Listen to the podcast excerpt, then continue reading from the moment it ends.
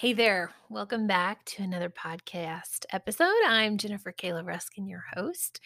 And today I want to share perspectives on life from my 97 year old grandmother, Therese Grossman. I'm making this a part one. Um, I've been interviewing my 97 year old grandmother over the past several years, every single time that I visit her in Savannah, Georgia. And she was born on May 6th, 2025. I'm 2025. Uh, 1925. She'll be 100 in 2025 in Savannah, Georgia. And I've been interviewing her over the last few years just kind of as a memorial for my family, for me to have her have her voice, have her memories. And up until I'd say about a year ago, she's been so clear, such an incredible memory. Um, she's just been able to remember everything, even from being a young girl. And so I've captured lots and lots and lots and lots and lots of hours of her story. So I'm going through a lot of it. And today I thought I would start with kind of just how do you live to be that old? Um, recently she started having some dementia, which is, of course, normal for someone of her age. The brain starts to fade as the body begins to make its way towards the end of living in this lifetime. Sometimes it's the first to go. And I just got back from visiting her, and I wanted to share some of the wisdom that I've gathered, at least within the last few years. We'll start with that. There's something magical about sitting across from someone that has been through so much and I thought it'd be interesting to take a minute and just list out all the things she's lived through. So she was born into the suffragette movement in the 20s, so women being allowed to vote, Stalin gaining a leadership role in the Soviet Union, of course, the Great Depression, seeing a black man hanging from a tree when she walked home from kindergarten. Can you even imagine what that would be like?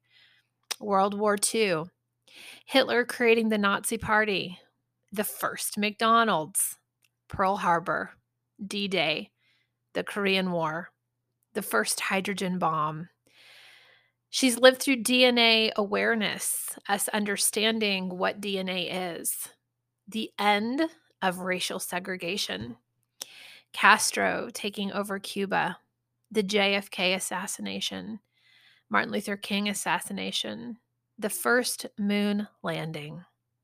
Roe versus Wade, abortion made legal across the United States. The personal computer, the AIDS pandemic, the internet being born, Amazon.com being born, cloning, Google, the International Space Station, the war in Iraq, Hurricane Katrina, which personally impacted my family as we're all from New Orleans and a lot of my family still lived there during the hurricane. 9 11, the war in Afghanistan. She's outlived three husbands and a daughter. The creation of the iPhone, the first smartphone. The first black president. The first woman vice president and NASA flying by Pluto. Of course, this is not a comprehensive list, but unless we want to be here all day, those were some of the highlights that I thought was interesting and gives you a bit of perspective on what she's lived through in this life. The first thing that she wanted to share was how to live to 97. Now, when I first made this recording, I believe she was 94. So this was a few years ago. And I want to stop here and play this clip for you. How do you live to be 94? That was his question. well, I never thought I would, number one. And the other is I always tell people three things when they ask me. I have three things. I say the first is your attitude, your belief system, what you believe, positive belief. And the second is what you eat. When you eat your vegetables and fruits, not too much meat and stuff. And third and third is exercise. Don't stop.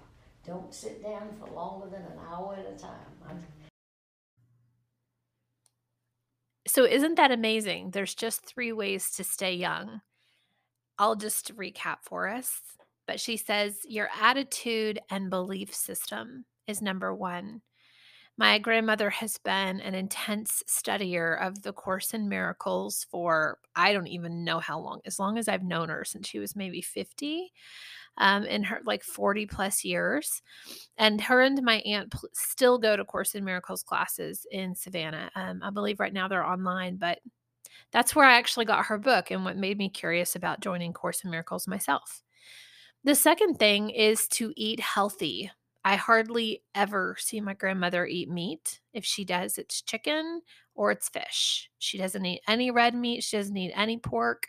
Um, she's mostly vegetarian, always organic, and really cares about the source of where her food comes from. Um, she has lived on a low income budget for as long as I have known her. Um, and she still only chooses only chooses healthy foods. Um, so if she can do it, anyone can do it. And then number three is exercise. Now, I want to play another clip for you that shares the amount of exercise that this 97 year old does. And I think that you're going to be quite astounded and feel like you may need to level up your own game. I know that I felt that way. Hang on just a sec. Let me play this for you.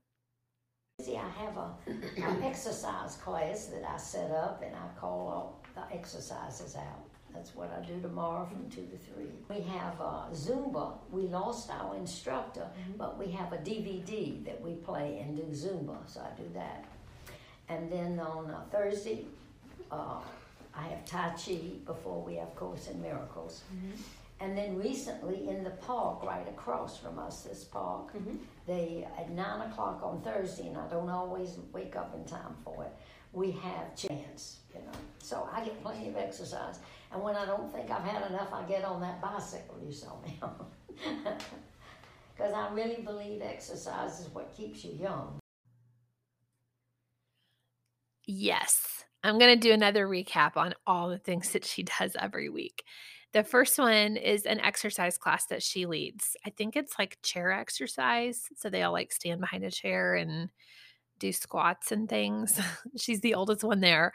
The second one is a Zumba class that they used to have a Zumba teacher, and I think she moved. And so now they do Zumba on DVD. The third one is Qigong in the park. And then the fourth one was she she says if I if I feel like I didn't get enough exercise after all of that, then I just hop on the exercise bike. Can you even imagine? Um so I feel like I need to level up my exercise game uh, if I want to live to, you know, almost 100. Uh, not sure how you feel, but I'll let you kind of take that in. As I've mentioned, she has outlived three husbands, and she'll say, three husbands and several lovers. Uh, she was having lovers through her 80s. She also has outlived a daughter and lots and lots and lots of friends.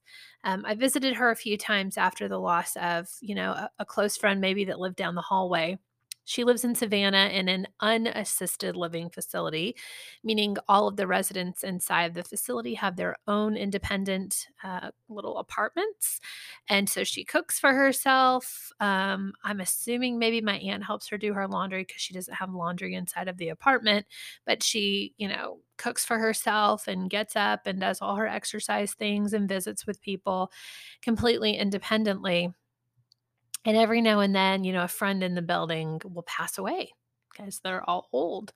Um, and it's it's sad in that moment for her, you know, to just continue to outlive everyone. I would say maybe that's the negative side to living so long.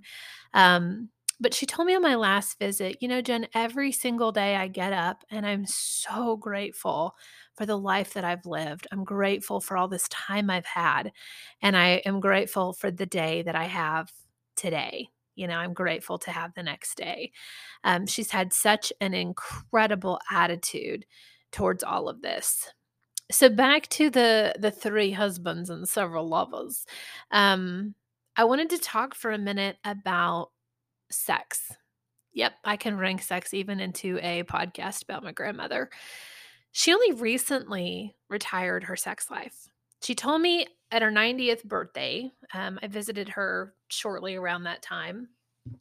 And she said, You know, Jen, I I'm finally ready to retire that part of my life. Um, that department's finally closed. She'd had so many great lovers, so many great boyfriends, so many great men in her life that had shared connection and love and passion with her. And at around 90, which is when she um, ended up in Savannah, I'll tell you that story in just a second. She decided, you know, I think I think I'm done with I'm done with that.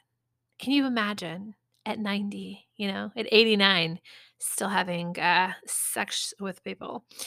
Um, so I don't know about you, but I'm looking very much forward to living a long life filled with love and happiness and pleasure and and lots and lots of sex and creating amazing memories. I want to learn to be a continuous student and laugh and love so hard that at 90 I can say I'm complete. So, 90 was a big year for my grandmother. She flew to Savannah uh, with my dad and my sisters to go see my aunt and uncle who lived there. She lived in Hot Springs, Arkansas, which is where I grew up after we moved from New Orleans. And at, on her birthday, uh, I don't remember if it was that day or maybe a day before or after, um, she fell down the stairs in my aunt's house. My aunt has this really old, historic, 100 plus year old house in Savannah. And she, there, you know, the staircase is a little wonky and she missed a step and she fell down a whole flight of stairs. And I don't know if I should tell the story. I guess I will. Uh, there's a ghost that lives in my aunt's house, and both my aunt and my grandmother recount this ghost coming in and sort of catching my grandmother and gently laying her on the floor so she didn't die um, as she fell down the stairs. My grandmother recounts what the ghost looked like. Um, and my aunt recounts seeing my grandmother softly be lowered to the floor in a way that was very unnatural. So maybe one day I'll come back on here and have my kids come in and help share some ghost stories from the house. Uh, but the resident ghost is amazing and kind of watches over everyone. Um, she is also very curious. My ex husband Derek has seen her, my boys have seen her. I've felt her presence. Um, she's very much very much around. Um, but after that happened, my grandmother broke her hip after, you know, during the fall and never left Savannah. She never moved back home. Can you imagine how jarring that that might be to wake up on your 90th birthday, fall down the stairs? Again, I can't remember if it was quite that day or a day before or after. Um, and then your whole life has changed you no longer see your friends that you have lived with for, you know, decades. And all of a sudden you're back at the hometown where you were born in. And so it's been really interesting. Of course, she went through therapy, physical therapy. She's walking fine. She's actually hurt her hip again since then and then recovered uh, fairly quickly and walks with just a cane, but she walks very quickly. I mean, sometimes she can walk faster than me. Um, so she's very spry for 90. But it's been so neat to watch her reconnect with her um, her hometown and drive around, you know, with my my uncle, and she'll say, "I used to live in that house there, and my father used to used to work at that bank or that place." And she, she has all these amazing stories that are coming back for her, kind of for, full circle, um, as she's back in her her hometown. So I think it's time to complete the podcast. I know this was a little bit different. I've never done a podcast that was so personal. Um, but I thought it was important to go ahead and put this out there. I don't know how much longer my grandmother will live. And I don't know how many stories I'll get to continue to capture now that she has dementia. And what I think is important is that number one, that we have a piece of her legacy, and that number two, we hear from someone um, of her age of the kind of the secret sauce of life, the secret to staying young, um, what exercise programs could look like, uh, that our attitude and our belief system is what helps get us to our 90s, and then just continuing to live in appreciation for every single day that we're given. All right, I'll stop this podcast here and moving forward, we'll go back to our same fun, sexy vibes. Um, after this podcast, I am interviewing Dr. Jody. Um, she is a amazing, amazing. Uh, she's got a doctorate. She studies um, kind of those feelings of angst and jealousy that you might have with opening up your relationship. She is a master of helping people open up their relationship. I can't wait to have her on the podcast next week. So after this podcast goes live, hers will go live next. And then after that, I have Cashel, and she has uh, done an interview with me about BDSM. That one is actually live now, but we'll be publishing it on all of my social channels the following week. So lots of fun, juicy content. Thank you for allowing me to do a podcast that honors my 97 year old grandmother. Um, I hope that you've gotten some ounce of wisdom from this. And if not, thank you for just sharing in this with me. All right, I'll see you next time.